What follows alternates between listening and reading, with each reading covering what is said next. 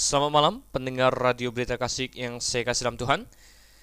Ya, saya Dr. Steven Einstein Liao akan memandu Anda dalam acara Mutiara Kebenaran yang akan menemani Anda selama satu jam ke depan. Seperti yang Anda ketahui, acara Mutiara Kebenaran ini adalah acara yang akan membahas kebenaran firman Tuhan, terutama di Perjanjian Lama dan kita masih dalam seri kitab kejadian kita. Kita akan buka Alkitab kita tentunya pada malam hari ini di dalam kejadian dan kita sudah sampai dalam sesi pasal yang ke-18. Sekali lagi, kejadian pasalnya yang ke-18. Saudara Tuhan. Nah, kita akan baca beberapa ayat tentunya semua ayatnya tapi pertama-tama kita akan baca ayat 1 dulu hingga ayatnya yang ke-8 ya. Kejadian pasal yang ke-18 ayat 1 hingga 8. Jika Anda memiliki Alkitab dengan Anda, maka saya ajak kita untuk membukanya bersama-sama untuk merenungkannya. Kalau Anda sedang menyetir, ya tentunya Anda bisa mendengarkan saja pembacaan Alkitab yang akan saya lakukan untuk membaca firman Tuhan ini. Tetapi sebelum kita membaca firman Tuhan ini, mari kita bersatu dulu dalam doa. Kita berdoa. Bapak di surga, kami sungguh mengucap syukur ya Tuhan untuk segala kebaikan-Mu, segala kasih penyertaan-Mu ya Tuhan. Kami sungguh rindu bahwa Engkau membantu kami dalam merenungkan firman-Mu pada saat ini, agar kami dapat mengerti rahasia-rahasia yang agung di dalamnya, kebenaran-kebenaran yang tertanam di dalamnya, ataupun uh, mutiara-mutiara uh, yang indah yang dapat kami gali di dalamnya. Kiranya Engkau yang pimpin ya Tuhan. Kami berdoa dalam nama Yesus Kristus saja. Amin. Ya, kita akan baca dari ayat 1 hingga ayatnya yang ke-8. Dan Lembaga Alkitab Indonesia memberikan judul Allah mengulangi menjanjikan seorang anak laki-laki kepada Abraham. Demikian bunyi firman Tuhan. Kemudian Tuhan menampakkan diri kepada Abraham dekat pohon tarbantin di Mamre, sedang ia duduk di pintu kemahnya waktu hari panas terik. Ketika ia mengangkat mukanya, ia melihat tiga orang berdiri di depannya. Sesudah dilihatnya mereka, ia berlari dari pintu kemahnya menyongsong mereka, lalu sujudlah ia sampai ke tanah, serta berkata, Tuanku, jika aku mendapat kasih Tuanku, janganlah kiranya lampaui hambamu ini. Biarlah diambil air sedikit, basuhlah kakimu, dan duduklah beristirahat di bawah pohon ini. Biarlah ku ambil sepotong roti supaya tuan-tuan segar kembali. Kemudian bolehlah tuan-tuan meneruskan perjalanannya, sebab tuan-tuan telah datang ke tempat hambamu ini. Jawab mereka, perbuatlah seperti yang kau katakan itu. Lalu Abraham segera pergi ke kemah mendapatkan Sarah serta berkata, Segeralah, Ambil tiga sukat tepung yang terbaik, remaslah itu dan buatlah roti bundar. Lalu berlarilah Abraham kepada lembu sapinya yang mengambil seekor anak domba yang empuk dan baik dagingnya dan memberikannya kepada seorang bujangnya. Lalu orang itu orang ini segera mengolahnya. Kemudian diambilnya dadih dan susu serta anak lembu yang telah diolah itu lalu dihidangkannya di depan orang-orang itu.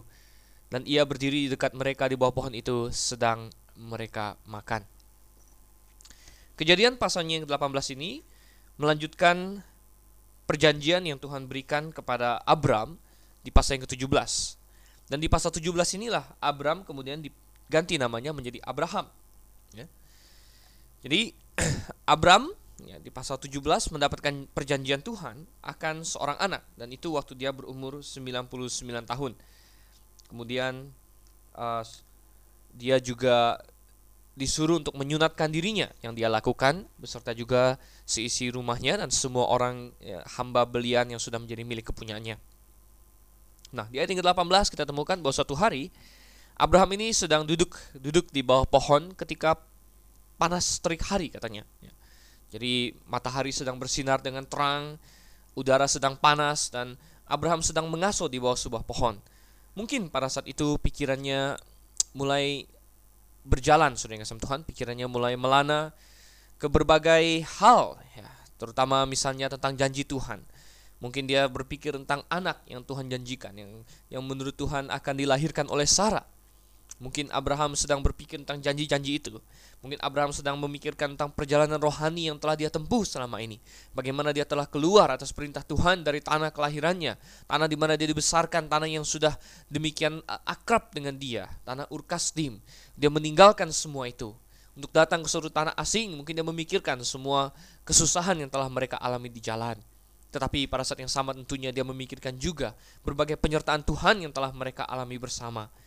Oh, bagaimana uh, mereka sudah uh, berhasil mengalahkan musuh, mereka sudah menghadapi kelaparan dan lain sebagainya. Bagaimana Tuhan sudah memimpin semuanya itu dan dia memikirkan mungkin berkat-berkat lebih lanjut lagi yang telah Tuhan janjikan kepadanya. Terutama mungkin dia memikirkan tentang seorang anak sudah dengan Tuhan. Dan sambil uh, Abraham memikirkan semua itu, katanya Tuhan menampakkan diri kepada Abraham sudah Tuhan. Tuhan menampakkan diri kepada Abraham. Dan kalau ayat yang pertama kita diberitahu bahwa itu adalah Tuhan yang menampakkan diri, maka di ayat yang kedua kita dapatkan bahwa Tuhan menampakkan diri itu dalam bentuk manusia, saudara Tuhan. Karena dikatakan di ayat yang kedua, ketika ia mengangkat mukanya, ia melihat tiga orang berdiri di depannya. Tiga orang, saudara kasih Tuhan, berdiri di depan kemahnya Abraham. Dan satu di antaranya tidak lain adalah Tuhan sendiri. Ya, sedangkan yang dua lagi kita diberitahu belakangan adalah malaikat-malaikat. Nah, kita lihat. Jadi Tuhan mengunjungi Abraham dalam rupa manusia dan uh, Tuhan di sini kalau kita lihat di 18 ayat 1, Tuhan di sini semuanya huruf besar. Artinya Yehova, Saudara Tuhan. Jadi Yehova menampakkan diri kepada Abraham. Mungkin ada yang ber, berkata, bukankah uh, Tuhan tidak pernah dilihat oleh manusia? Oh, benar Saudara Tuhan. Uh, coba kita buka satu ayat di dalam Yohanes pasal yang pertama. Yohanes pasal yang pertama ayatnya yang ke-18 ya. Dikatakan di situ Yohanes 1 ayat 18 Tidak seorang pun yang pernah melihat Allah, tetapi anak tunggal Allah yang ada di pangkuan Bapa, dialah yang menyatakannya. Ya, Saudara Tuhan. Tidak seorang pun yang pernah melihat Allah, tetapi anak tunggal Allah yang ada di pangkuan Bapa, dialah yang menyatakannya. Oh, saudara yang kasih Tuhan. Allah Bapa memang datang menyatakan diri ya. Tetapi bukan secara langsung, melainkan melalui anaknya yang tunggal, yaitu Yesus Kristus. Jadi tidak ada yang pernah melihat Allah katanya. Tetapi Yesus Kristus yang selalu menyatakannya. Bagaimana kita uh, mengkonsistenkan atau menyelaraskan pernyataan ini dengan kejadian pasal 18 Saudara kasih Tuhan. Ya, kejadian pasal 18 ayat 1 dikatakan Tuhan menampakkan diri kepada Abraham dekat pohon tarbantin di Mamre. Dan Tuhan menampakkan diri kepada Abraham di sini adalah Saudara kasih Tuhan uh, Yehova dan artinya bukan Allah Bapa karena tidak pernah seorang pun yang melihat Allah Bapa tapi adalah Yesus Kristus Saudara kasih Tuhan dalam bentuk preinkarnasinya atau sebelum dia berinkarnasi menjadi manusia, dia uh, datang dalam rupa manusia. Dan ini berarti bahwa Yesus Kristus disamakan dengan Yehova, saudara Tuhan. Ini adalah suatu uh, bukti ke keilahian Kristus yang sedemikian kuat. Dan kita lihat bahwa dia datang kepada Abraham, ya, dan Abraham segera berlari menyongsong dia. Dan kalau kita baca tadi, Abraham mempertunjukkan ya keramah tamahan yang demikian luar biasa. Nah, kita tahu bahwa, bahwa memang uh, kultur atau adat istiadat pada waktu itu adalah kultur yang sangat menghormati seorang tamu sehingga tamu itu pasti dijamu dengan begitu luar biasa. Tapi saudara kasih Tuhan, kita dapat merasakan dalam uh, catatan yang di dalam kejadian 18 ini bahwa mungkin Abraham sudah sedikit banyak menduga bahwa ada orang-orang yang mengunjungi dia ini bukanlah orang-orang biasa, melainkan orang-orang spesial yang mungkin berkaitan dengan janji yang telah Tuhan berikan kepadanya tentang keturunan sehingga Abraham katanya langsung berlari kepadanya. Tapi saudara yang Tuhan, bagaimanapun juga Alkitab memang mengajarkan kita untuk uh, sungguh-sungguh ramah ya kepada tamu ya.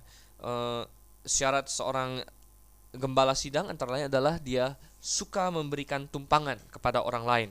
Nah, coba kita baca satu ayat di dalam Ibrani pasalnya yang ke-13, sering Tuhan. Ya, Ibrani pasalnya yang ke-13 yaitu pasalnya yang terakhir. Dan di dalam Ibrani pasal yang ke-13 ini, ayatnya yang kedua, dikatakan di situ, Jangan kamu lupa memberi tumpangan kepada orang, sebab dengan berbuat demikian beberapa orang dengan tidak diketahuinya telah menjamu malaikat-malaikat. Oh, sudah kasih Tuhan. Orang Kristen memang disuruh untuk ramah dan uh, suka memberi tumpangan kepada orang. Nah, memang Alkitab bagian Alkitab lain berkata bahwa karena kedurhakaan yang semakin bertambah, maka kasih sebagian orang uh, mendingin dalam pengertian bahwa tentu uh, sulit bagi kita untuk membuka pintu ketika kita tidak yakin akan keselamatan uh, rumah tangga kita ketika ada orang lain di dalamnya. Tetapi bagi orang-orang yang dapat kita percaya, yang sungguh-sungguh adalah orang sesama orang percaya, terutama dengan Tuhan, maka kita sepatutnya ya uh, saling memberi tumpangan satu kepada yang lain. Ya, saudara kasih Tuhan. Jadi kita lihat di sini um, banyak orang yang uh, dengan tidak diketahuinya telah menjamu malaikat-malaikat ya. Nah, kita lihat di sini mungkin Abraham adalah salah satunya yang dimaksud oleh uh, Paulus sebagai penulis Ibrani tempat ini ya. Nah, yang jelas ya Abraham mungkin sudah sedikit banyak menduga bahwa ada something yang spesial dengan tamu-tamunya ini sehingga dia mempertunjukkan keramah tamahan yang luar biasa katanya ya. dia pergi kepada Sarah katanya dan dia langsung minta dia nyuruh dia untuk membuatkan roti bundar ya. Dia lari kepada lembu sapinya, kemudian menyuruh dia untuk uh, mengolah itu menjadi makanan. Ada suatu kesan bahwa Abraham ingin cepat-cepat kembali kepada tamunya untuk melayani mereka dan mungkin untuk bersekutu untuk mendengarkan percakapan mereka dan mengetahui apa tujuan kedatangan mereka. Ya, jadi itu semua dilakukan. Kemudian Abraham membawakan makanan yang sudah disiapkan itu kepada mereka dan dia berdiri di sana sambil mereka makan makanan itu dan ini memberikan kita suatu petunjuk yang lain bahwa rupanya malaikat ya walaupun adalah makhluk-makhluk rohani mereka bisa mengambil tubuh manusia ya sebagai uh, suatu bentuk ketika mereka sedang uh, jalan ya untuk menampakkan diri kepada manusia. Dan tubuh yang mereka pakai ini bukanlah tubuh yang tidak bisa dipegang saudara Tuhan ini adalah tubuh yang rohani sekaligus fisik saudara. Dan bahkan mereka bisa makan juga ya dikatakan di sini mereka makan surga Tuhan ya. Mungkin hampir sama seperti Yesus Kristus. Ketika dia sudah bangkit dari antara orang mati dia punya tubuh kemuliaan. Tubuh kemuliaan itu bisa disentuh bisa dipegang ya. Nah, bahkan dia sempat menantang Thomas cobalah cucukkan jarimu ke dalam lubang pakuku cucukkan tanganmu ke dalam lubang tombak ya yang menusuk pinggangku. Tapi itu Thomas tidak berani. Nah, Yesus yang sudah dibangkitkan itu juga ada pernah makan ikan bersama dengan murid-muridnya. Tapi saudara sama tubuh yang luar biasa juga yang tidak dikendalikan oleh uh, materi yang bisa menembus dinding. Ketika ruangan atas sedang tertutup rapat ya tiba-tiba Yesus menampakkan diri kepada mereka. Nah, ini adalah uh, ciri-ciri uh, tubuh yang sorgawi saudara Tuhan. Dan seperti itulah yang dipakai oleh malaikat-malaikat ini juga ya. Dan tentunya kita berpengharapan bahwa satu hari kita pun akan memiliki tubuh yang sempurna, yang tidak memerlukan makanan tetapi mungkin bisa makan. Yang jelas malaikat di sini mereka tidak perlu makanan untuk hidup ya, tetapi mereka bisa makan. Nah, kita lihat uh, semua itu. Kita baca lagi sekarang dari ayatnya yang ke-9 sampai ayatnya yang ke-15 ya ayat yang ke-9 sampai ayat yang ke-15 dikatakan lalu kata mereka kepadanya di manakah Sarah istrimu? jawabnya di sana di dalam kemah. Dan firmannya sesungguhnya aku akan kembali tahun depan mendapatkan engkau. Pada waktu itulah Sarah istrimu akan mempunyai seorang anak laki-laki. Dan Sarah mendengarkan pada pintu kemah yang di belakangnya. Adapun Abraham dan Sarah telah tua dan lanjut umurnya dan Sarah telah mati haid. Jadi tertawalah Sarah dalam hatinya, katanya, akan berahikah aku setelah aku sudah layu, sedangkan tuanku sudah tua? Lalu berfirmanlah Tuhan kepada Abraham, Mengapakah Sarah tertawa dan berkata, Sungguhkah aku akan melahirkan anak, sedangkan aku telah tua? Adakah sesuatu apa pun yang mustahil untuk Tuhan? Ya. Pada tahu pada waktu yang telah ditetapkan itu, tahun depan, aku akan kembali mendapatkan engkau. Pada waktu itulah Sarah mempunyai seorang anak laki-laki. Lalu Sarah menyangkal, katanya, Aku tidak tertawa, sebab ia takut. Tetapi Tuhan berfirman, Tidak, memang engkau tertawa. Mungkin sambil ketiga orang tamunya itu makan, saudara kasih Tuhan, Abraham memperhatikan mereka sambil bertanya-tanya dalam hatinya, siapa sebenarnya mereka? Uh, sambil bertanya-tanya, mungkin Abraham sudah sedikit banyak curiga bahwa ada yang spesial dengan ketiga orang ini. Tapi sebelum mereka menyatakannya, mungkin dia masih hanya dalam batas kira-kira, saudara kasih Tuhan. Dan sambil menunggu mereka makan, mungkin Abraham berpikir, kalau memang ini adalah malaikat ataupun utusan Allah, maka tentunya ada suatu pesan yang ingin mereka bawa. Dan mungkin Abraham sudah menebak-nebak, mencoba menebak-nebak. Pesan seperti apakah yang akan dibawa itu, saudara Tuhan? Apakah yang berhubungan dengan janji yang Tuhan berikan itu? Apakah berhubungan tentang seorang keturunan, saudara Tuhan? Atau mungkin mereka ingin mengatakan bahwa janji itu sudah batal. Oh, saudara Tuhan. Saya rasa Abraham agak sedikit uh, deg-degan dan khawatir pada saat itu. Ya, tetapi sambil ketiga orang itu menyelesaikan makanan, akhirnya uh, mereka membenarkan pikiran Abraham bahwa mere memang mereka dari situ untuk membicarakan sesuatu, untuk memberitahu lebih lanjut kepada Abraham tentang perjanjian yang telah Tuhan buat dengan dia. Dan mereka memulainya dengan bertanya kepada Abraham tentang Sarah istrinya. Karena janji akan datangnya seorang anak bagi Abraham adalah janji yang spesifik diberikan kepada Sarah, saudara Tuhan. Maka adalah pantas juga bahwa mereka memulai percakapan mereka dengan uh, menanyakan tentang uh, Sarah. Dan uh, Abraham berkata kepada mereka bahwa Sarah ada di uh, di balik tenda, saudara Tuhan. Ya. Nah, berikutnya tamu-tamu ilahinya itu tiba-tiba memberikan suatu pernyataan yang mungkin cukup mengagetkan ya bagi bagi Abraham maupun terutama bagi Sarah juga ya. Selama ini mereka sudah mendapatkan janji Tuhan bahwa mereka akan memiliki keturunan. Tetapi Tuhan belum pernah memberitahu mereka kapan persisnya mereka akan mendapatkan keturunan. Nah, ketiga orang ini dan terutama yang berbicara yang tidak lain adalah Tuhan sendiri.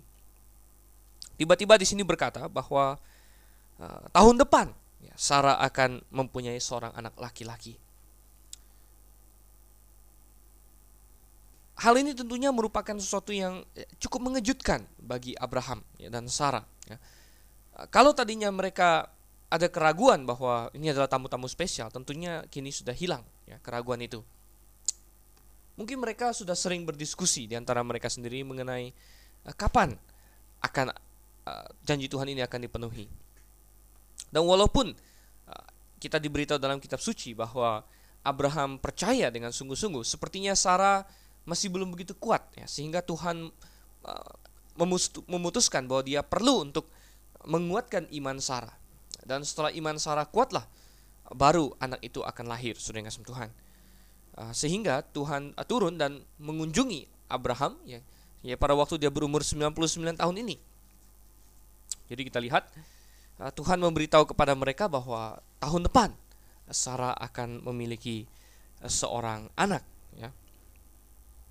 Dan kita lihat bahwa Sarah yang waktu itu sedang mendengarkan di balik pintu kemah dia tertawa dalam hatinya, Tuhan. Uh, dia tertawa. Ya mungkin Sarah yang belum melihat ketiga orang ini, mungkin dia masih menganggap tiga orang ini sebagai orang yang biasa. Dan mungkin dia tertawa setengah mati. Mungkin dia pikir, tahu apa kalian? Ya, Walaupun mungkin sempat tersentak juga dia bahwa sampai mereka ini tahu tentang dia, tentang Sarah. Ya. Artinya ini bukan orang biasa. Ya, dan uh, Sarah tapi tertawa. ya Dan Sarah memikirkan tentang kondisi jasmaninya, Tuhan. Dan kondisi jasmani ini adalah kondisi di mana dari sudut manusia sepertinya hal itu tidak mungkin, Tuhan. Uh, segala hal bertentangan dengan mereka, di mana dikatakan uh, dia sudah layu, dia sudah tua, ya. Bahkan dikatakan tentang Abraham bahwa dia sudah mati pucuk. Dari segi manusia, ini sudah tidak tidak ada masuk akalnya lagi, Tuhan bahkan dikatakan bahwa uh, Sarah sudah sudah mati haid sudah dengan Tuhan. Jadi dia sudah tidak haid lagi, artinya sudah tidak terjadi ovulasi dalam rahimnya. Secara kedokteran artinya dia sudah menopause dengan Tuhan. Tidak ada kemungkinan bagi dia untuk memiliki seorang anak, tetapi uh, Tuhan ya berkata bahwa dia akan memiliki seorang anak tahun depan, sudah dengan Tuhan. Jadi kadang-kadang sudah dengan Tuhan Kondisi jasmani, kondisi manusiawi yang merintangi kita seolah-olah terlalu besar untuk dilengkapi. terlalu besar untuk dapat diatasi bahkan oleh janji Tuhan sekalipun. Namun jangan pernah kita berpikir demikian. Jangan pernah kita ragu. Jangan pernah kita uh, sampai tidak beriman kepada Tuhan. Karena apa? Karena hanya karena misalnya ada situasi yang yang menentang kita, ada situasi yang begitu melawan kita. Oh, sudah kasih Tuhan. Nah, kita lihat itu semua. Ya. Dan uh, Sarah katanya dia tertawa. Dia katakan, "Akan berahikah aku setelah aku sudah layu, sedang Tuhanku sudah tua?" Dan Tuhan harus uh, membereskan, memperbaiki sikap yang seperti ini. Uh, Sarah masih belum cukup beriman, surga Tuhan. Dan inilah salah satu cara Tuhan membereskan iman kita. Dan uh, Tuhan akhirnya menegur Sarah. Ya, teguran ya dapat membuat iman kita lebih lebih kuat sudah Tuhan. Dan Tuhan menegur Sarah. Tuhan berkata, "Mengapa Sarah tertawa?"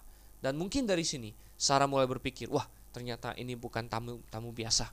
Bukan saja dia tidak bisa melihat saya di balik pintu, bahkan dia tahu mengenai saya yang sedang tertawa. Padahal dia tertawa dalam hati dan tidak keluar suara dengan kasih Tuhan. Tetapi orang ini tahu bahwa dia tertawa. Dan seluruh kasih Tuhan. Uh, ini menjadi sesuatu yang dapat uh, menguatkan iman Sarah juga bahwa orang ini tampaknya memiliki kuasa supernatural yang lain daripada yang lain. Sehingga kalau dia bisa mengetahui semua hal ini tentang aku, mungkin dia juga dapat memberikan aku seorang anak. Dan apa yang Tuhan tantangkan bagi Abraham dan bagi Sarah sungguh adalah suatu ayat yang indah di sini di mana di ayat yang ke-14 Tuhan bertanya dan menantang, adakah sesuatu apa pun yang mustahil untuk Tuhan, Saudara? Adakah sesuatu apa pun yang mustahil untuk Tuhan? Tentu ini suatu pertanyaan yang tidak usah dijawab lagi. Jawabannya adalah tidak sama sekali, Saudara Tuhan. Dan kata mustahil di sini. Kata mustahil ada sebenarnya berasal dari kata uh, yang sama dengan kata ajaib, Saudara Tuhan, ya. Kata kata uh, mustahil di sini ya. Kalau kita lihat berasal dari kata pele, sudah Tuhan ya. Pele ya. Dan kita temukan bahwa di dalam Yesaya pasalnya yang ke-9, sudah Tuhan ya. Yesaya pasalnya yang ke-9 ketika uh, Tuhan menanyakan tentang nama atau menubuatkan tentang nama sang Mesias ya. Ya di mana seorang anak akan lahir bagi kita katanya ya. Seorang putra akan uh, dilahirkan bagi kita maka namanya akan disebut orang ajaib saudara yang Tuhan nah, uh, ajaib ya dan kata pele itu atau kata ajaib itu adalah sama dengan kata yang di sini. Mustahil. Adakah apa pun yang ajaib untuk Tuhan? Yang Tuhan. Adakah sesuatu apa pun yang terlalu sukar untuk Tuhan yang terlalu ajaib untuk Tuhan untuk Tuhan lakukan? Tentu ini adalah suatu pertanyaan yang yang uh, jawabannya adalah sama sekali tidak. Hmm, Coba kita buka beberapa ayat di dalam perjanjian baru yang mencerminkan hal yang sama. Coba kita buka dalam Lukas pasalnya yang pertama. Lukas pasal 1, saudara Tuhan, ayatnya yang ke-37. Ketika Maria pernah, saudara Tuhan, dalam situasi yang mirip dengan Sarah, cuman dia terbalik. Kalau Sarah dia sudah lewat umur, ya, dia sudah mati haid dan Tuhan masih menjanjikan seorang anak kepadanya. Ah, Maria berbeda, dia justru belum pernah menikah, belum mengenal laki-laki. Tetapi ketika dia bertanya, bagaimana itu mungkin terjadi? Maka Tuhan menjawab di dalam Lukas pasal 1 ayat yang ke-37. Sebab bagi Allah tidak ada yang mustahil. Bagi Allah tidak ada yang mustahil, saudara Tuhan. Coba kita buka di dalam Matius pasalnya yang ke-19. Ya. Matius pasalnya yang ke-19, Saudara. Matius 19 kita lihat ayatnya yang ke-26 di situ dikatakan Yesus memandang mereka dan berkata bagi manusia, hal ini tidak mungkin, tetapi bagi Allah, segala sesuatu mungkin. Oh, sudah ngasih Tuhan. Bagi manusia, hal ini tidak mungkin, tetapi bagi Allah, segala sesuatu mungkin. Inilah, sudah ngasih Tuhan, yang uh, menunjukkan kepada kita, uh, adakah hal yang mustahil bagi Allah? Adakah hal yang ajaib bagi Allah? Coba kita renungkan hal ini dalam kehidupan kita masing-masing. Setiap dari kita punya pergumulan, saudara kasih Tuhan. Setiap dari kita punya hal yang uh, sedang kita gumulkan.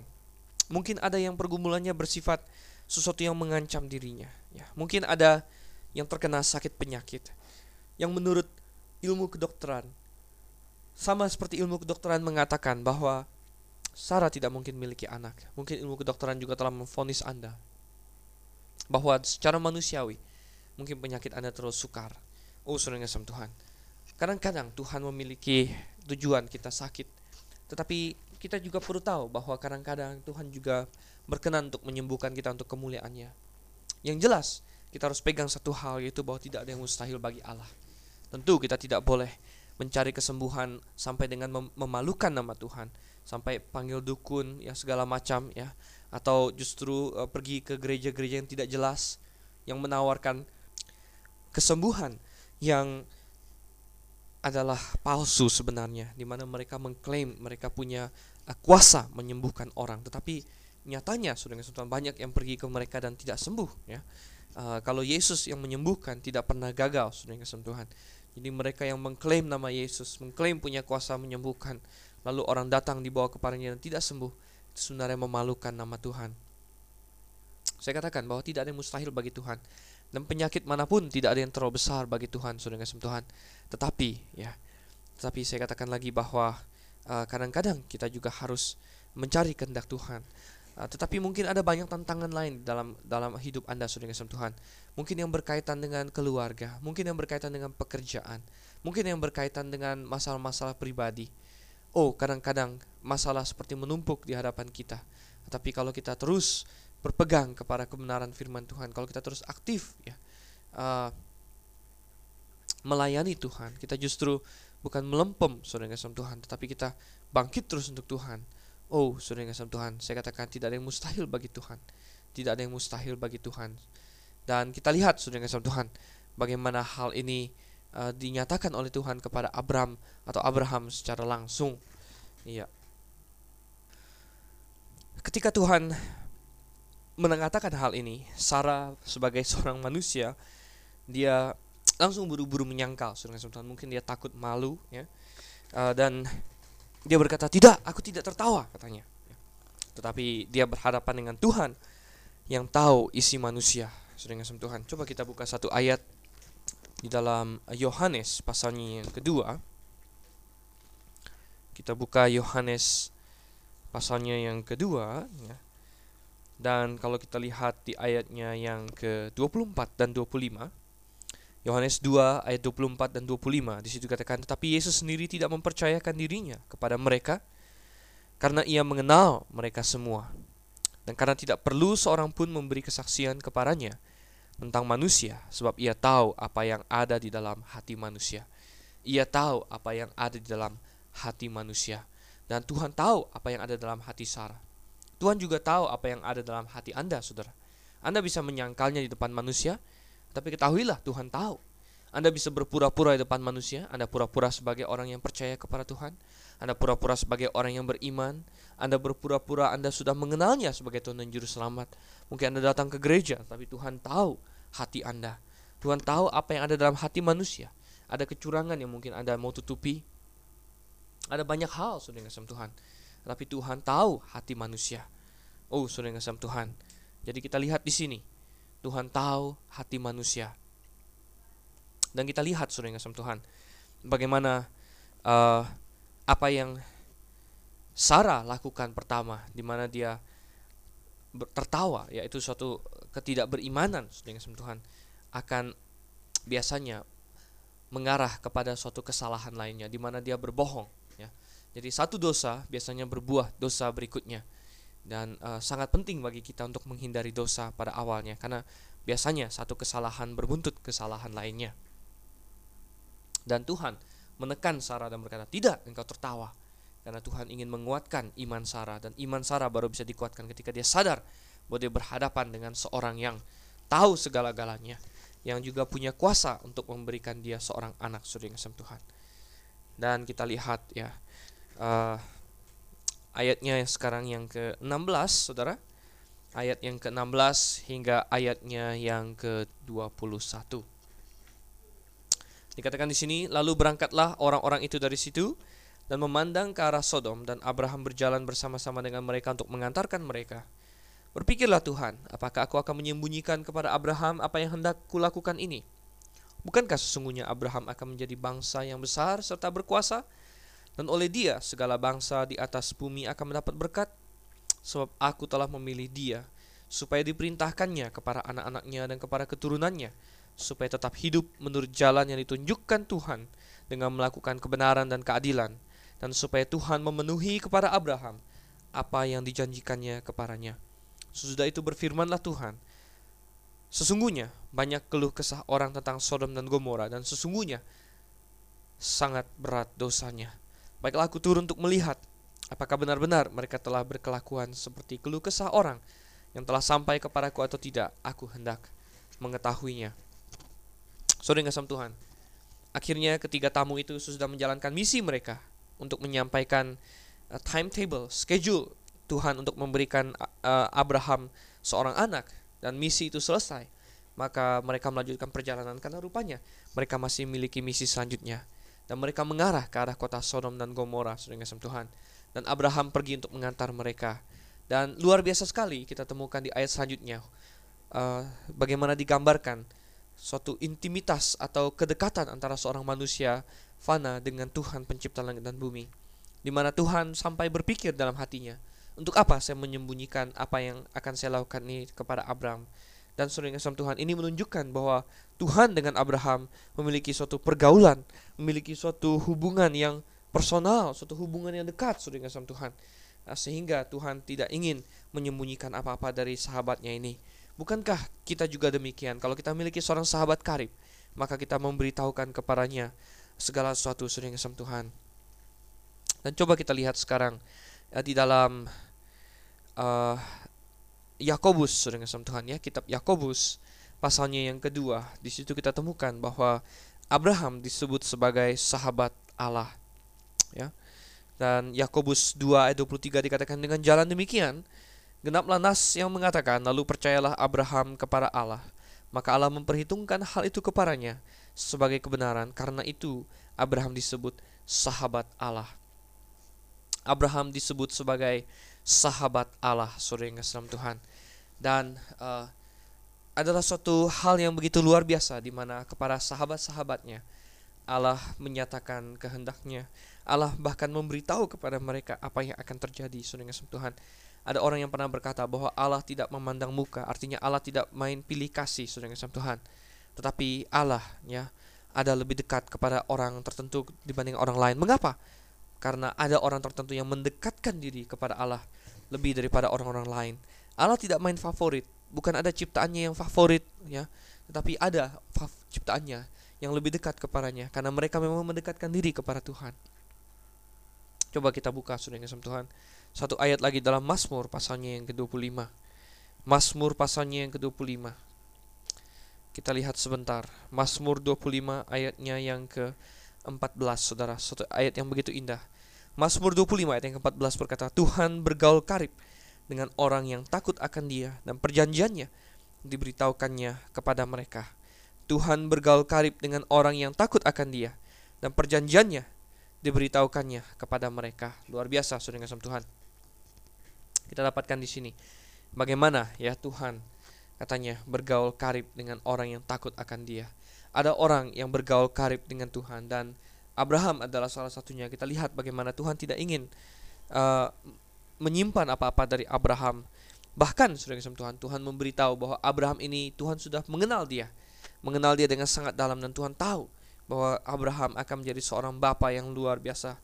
Dan dikatakan ayatnya yang ke 18 Bukankah sesungguhnya Abraham akan menjadi bangsa yang besar serta berkuasa dan oleh dia segala bangsa di atas bumi akan mendapat berkat dan ayat 19 surah yang Tuhan. Bukankah ya sebab aku telah mengenal dia saudara dalam bahasa Indonesia dikatakan aku telah memilih dia. Ini adalah suatu terjemahan yang kurang tepat karena di dalam bahasa aslinya adalah yada saudara yang Tuhan. Aku telah mengenal dia yadati saudara yang Tuhan. Dan Tuhan itu sudah mengenal Abraham dengan sangat intim, dengan sangat dekat sehingga uh, Tuhan dapat berkata ya, bahwa katanya dia akan ya ayat 19 berbunyi sebenarnya begini sebab aku telah mengenal dia bahwa akan diperintahkannya kepada anak-anaknya dan kepada keturunannya supaya tetap hidup dengan uh, melakukan ya menurut jalan tetap hidup menurut jalan yang ditunjukkan Tuhan dengan melakukan kebenaran dan keadilan dan supaya Tuhan memenuhi kepada Abraham apa yang telah dijanjikannya kepadanya. Jadi kita lihat sudah dengan Tuhan uh, bagaimana itu semua terjadi ya. Uh, bagaimana ya Abraham terbukti sebagai bapa orang yang beriman. Dan salah satu kriteria orang yang sungguh berkenan kepada Tuhan bukanlah hanya bahwa uh, dia sendiri ikut Tuhan tetapi dia mengajarkan kepada anak-anaknya untuk taat kepada Tuhan ya.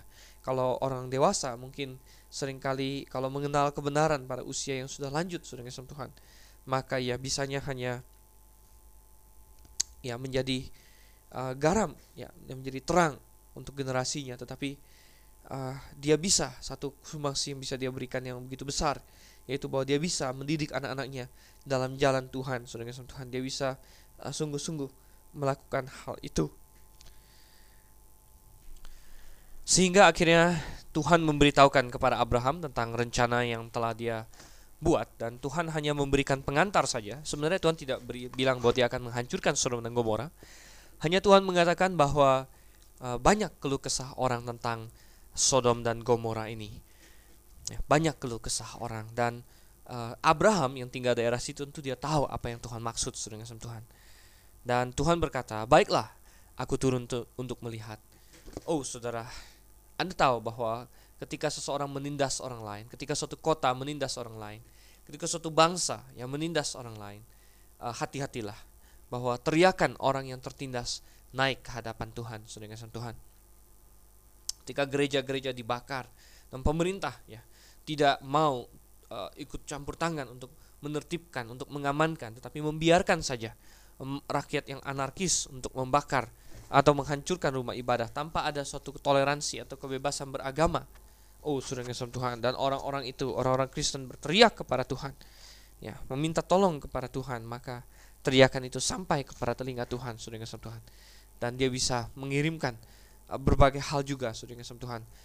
Dan untuk untuk apa mendisiplinkan orang-orang seperti itu karena Tuhan berkata aku mau jalan-jalan sebentar lihat apa benar kelakuan mereka seperti itu dan sudah Tuhan kita uh, harus Eh, sadari bahwa sebenarnya Tuhan bukan tidak tahu apa yang sedang terjadi di situ. Tuhan tahu persis, ya Tuhan bukan perlu turun untuk lihat ya, bagaimana. Ya ini sebenarnya sama seperti yang dikatakan di Menara Babel ketika Tuhan berkata, "Aku mau Tuhan turun melihat-lihat segala pekerjaan manusia." Itu adalah suatu hal yang bersifat alegoris begitu ya. Uh, dia turun saudara Tuhan ya. Antropomorfisme ya. Dan Anda Anda bisa melihatnya uh, di situ ya bahwa uh, Tuhan ingin ya orang bertobat ya selama-lamanya begitu ya. Dan Tuhan memberikan kesempatan yang selama-lamanya ya. Dan Tuhan sampai mau turun dulu untuk lihat-lihat apakah benar demikian. Artinya masih ada kesempatan bagi mereka untuk bertobat ya. Oke, sudah dengan Tuhan. Jadi kita lihat mengenai masalah itu dan masalah yang berikutnya atau perikop yang berikutnya adalah apa yang terjadi ketika Tuhan mengumumkan kepada Abraham bahwa dia ingin uh, melihat-lihat kota Sodom dan tentunya Tuhan sudah Tuhan Abraham sudah merasa bahwa mungkin Tuhan mau menghancurkan kota Sodom dan kota Gomora ini dan dia langsung teringat kepada Lot dan uh, anak-anak dia ya keponakannya sendiri sering Tuhan apa yang akan terjadi dengan dia dia tahu bahwa uh, Adam uh, sorry maksud saya dia tahu bahwa Lot ya uh, memiliki ya mungkin banyak sekali harta benda lain sebagainya oke okay. nah coba kita baca ayat-ayat selanjutnya sekarang dari ayat yang ke-22 hingga ayatnya yang ke-33. Lalu berpalinglah orang-orang itu dari situ dan berjalan ke Sodom, tetapi Abraham masih tetap berdiri di hadapan Tuhan. Abraham datang mendekat dan berkata, Apakah engkau akan melenyapkan orang benar bersama-sama dengan orang fasik? Bagaimana sekiranya ada 50 orang benar dalam kota itu? Apakah engkau akan melenyapkan tempat itu dan tidakkah engkau mengampuninya? Karena kelima puluh orang benar yang ada di dalamnya itu. Jauhlah kiranya daripadamu untuk berbuat demikian. Membunuh orang benar bersama-sama dengan orang fasik. Sehingga orang benar itu seolah-olah sama dengan orang fasik. Jauhlah kiranya yang demikian daripadamu. Masakan hakim segenap bumi tidak menghukum dengan adil? Tuhan berfirman, jika kudapati 50 orang benar dalam kota Sodom, aku akan mengampuni seluruh tempat itu karena mereka. Abraham menyahut, Sesungguhnya aku telah memberanikan diri berkata kepada Tuhan walaupun aku debu dan abu. Sekiranya kurang lima orang dari kelima puluh orang benar itu, apakah engkau akan memusnahkannya? Memusnahkan seluruh kota itu karena yang lima itu? Firman-Nya, "Aku tidak akan memusnahkannya jika ku dapati 45 di sana." Lagi Abraham melanjutkan perkataannya kepadanya, "Sekiranya 40 didapati di sana." Firman-Nya, "Aku tidak akan berbuat demikian karena yang 40 itu." Katanya, "Janganlah kiranya Tuhan murka kalau aku berkata sekali lagi, sekiranya 30 didapati di sana." Firman-Nya, "Aku tidak akan berbuat demikian jika ku dapati 30 di sana." Katanya, "Sesungguhnya aku telah memberanikan diri berkata kepada Tuhan, sekiranya 20 didapati di sana." Firman-Nya, "Aku tidak akan memusnahkannya karena yang 20 itu." Katanya, "Janganlah kiranya Tuhan murka kalau aku berkata lagi sekali ini saja.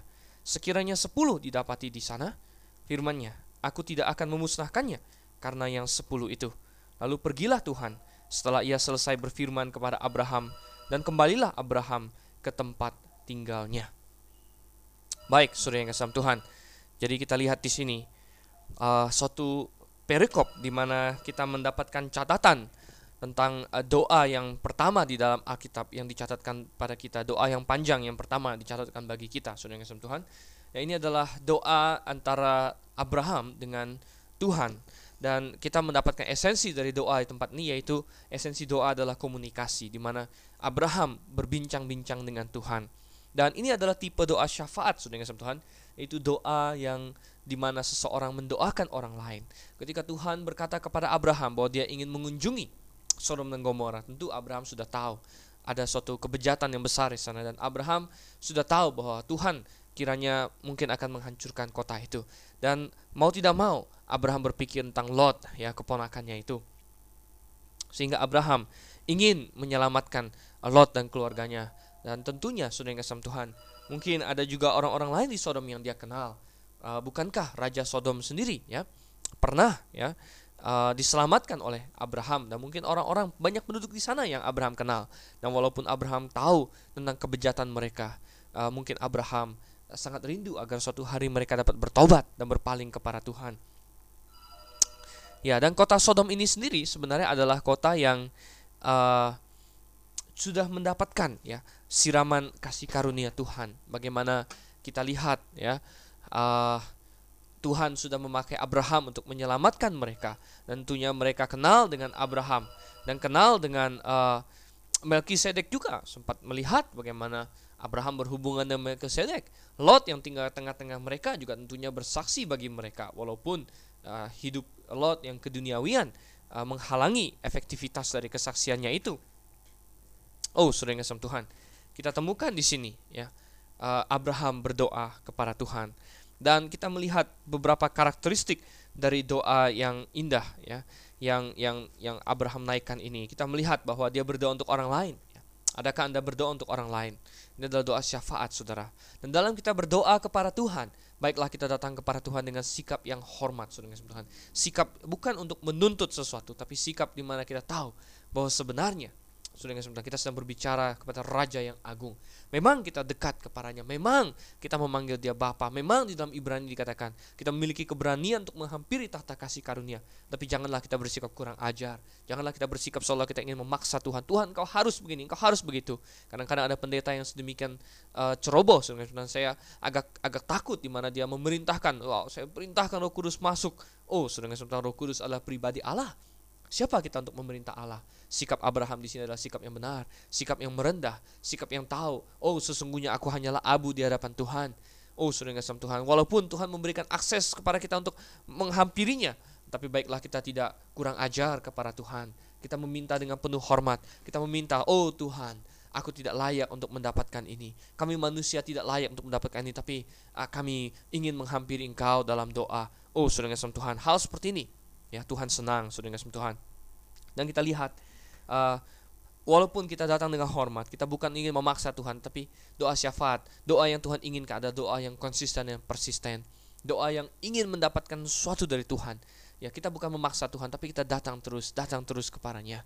Kita benar-benar dalam konsistensi. Kita menunjukkan kesungguhan hati kita saudara. Di dalam Lukas Tuhan pernah memberikan perumpamaan. Ya seperti seorang hakim saudara Tuhan yang lalim ya kalau seorang janda datang terus kepadanya, datang terus kepadanya, walaupun hakim itu tidak mau membereskan perkara janda itu karena janda itu, ya, tetapi akhirnya akan dia bereskan juga karena daripada janda ini merepotkan dia terus, saudara yang kasih Tuhan. Dan kita lihat ya bagaimana Tuhan ya yang baik, maha baik kepada kita, yang maha adil, yang bukan yang lalim, saudara yang kasih Tuhan. Terlebih lagi akan memberikan kepada kita hal-hal yang kita minta dalam namanya. Oh, saudara yang Tuhan, kita lihat uh, doa selain harus penuh hormat juga harus konsisten. Sesuatu yang kita inginkan kita doakan terus, yang kasih Tuhan. Kita bawa terus dalam doa kepadanya. Kita gumulkan terus kepada Dia. Oh, yang kasih Tuhan, kita lihat bahwa doa Abraham juga doa yang menyenangkan hati Tuhan. Karena apa?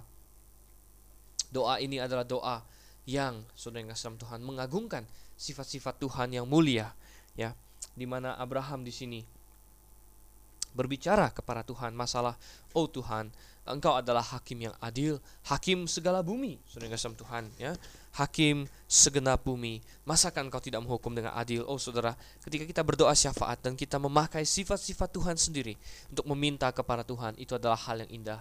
Ketika kita berkata, Tuhan, kau adalah Tuhan yang maha pengampun, ampunilah kiranya. Oh, maka Tuhan akan senang, saudara. Kalau kita sungguh datang dengan hati yang bertobat, ya.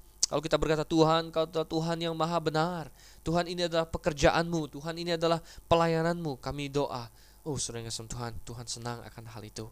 Oh, saudara yang kasih Tuhan, kita lihat doa yang memakai sifat-sifatnya sendiri dan kita lihat sepanjang semua doa Abraham ini tidak satu kali pun Tuhan berkata tidak kepada Abraham. Semua apa yang Abraham minta Tuhan bilang iya, iya dan iya saudara kasih Tuhan. Dari 50 orang di mana mungkin uh, Abraham berpikir, oh kiranya pasti ada 50 orang yang benar.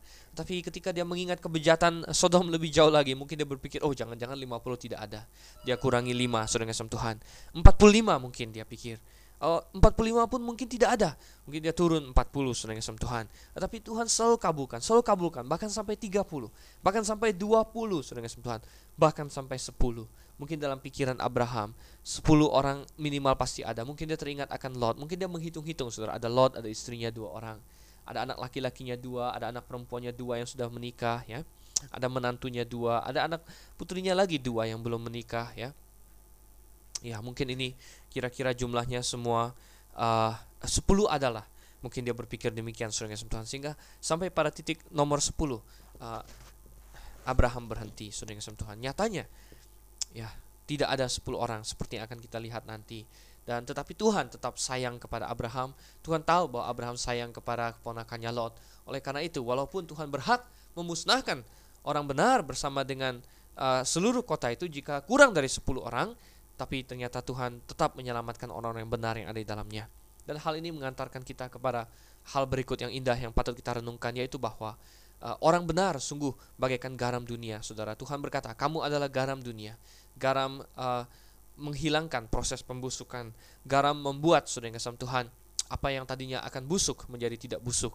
Dan uh, Anda perhatikan bagaimana uh, hadirnya 10 orang yang benar di suatu kota dapat menghindarkan kota itu dari kehancuran. Anda tahu bahwa setiap orang Kristen, setiap orang yang lahir baru, setiap orang yang percaya kepada Tuhan, sesungguhnya adalah orang yang uh, sungguh penyelamat bangsa mereka, penyelamat bangsa mereka. Karena kalau tidak ada mereka, saudara kasih Tuhan, maka dunia ini, bangsa mereka sudah lama hancur. Dan saudara kasih Tuhan, marilah kita menjadi orang yang benar, yang turut menjadi garam bagi dunia ini. Dan uh, seluruh pasal 18 ini sungguh indah, di mana dimulai dengan Tuhan yang mengunjungi Abraham, diakhiri dengan Tuhan memberitahukan kepada Abraham apa yang akan dia lakukan. Dan pasal 19 nanti, saudara Tuhan, sangat menarik, yaitu tentang Sodom dan bagaimana uh, dua orang malaikat yang pergi ke Sodom untuk mengetahui apa yang terjadi di sana, apa yang terjadi dan bagaimana kota itu dihancurkan dan itu semua tentunya menunggu uh, sesi berikutnya karena kita sudah selesai dengan pembahasan kita di pasal yang ke-18 ini Saudara kasih Tuhan. Masalahnya, maukah Anda menerapkan mutiara-mutiara kebenaran yang ada di dalamnya ini? Baik, saya Dr. Stephen Einstein Liao pamit dulu, dulu pada malam hari ini. Saya mengucapkan selamat malam kepada pendengar sekalian dan Maranatha.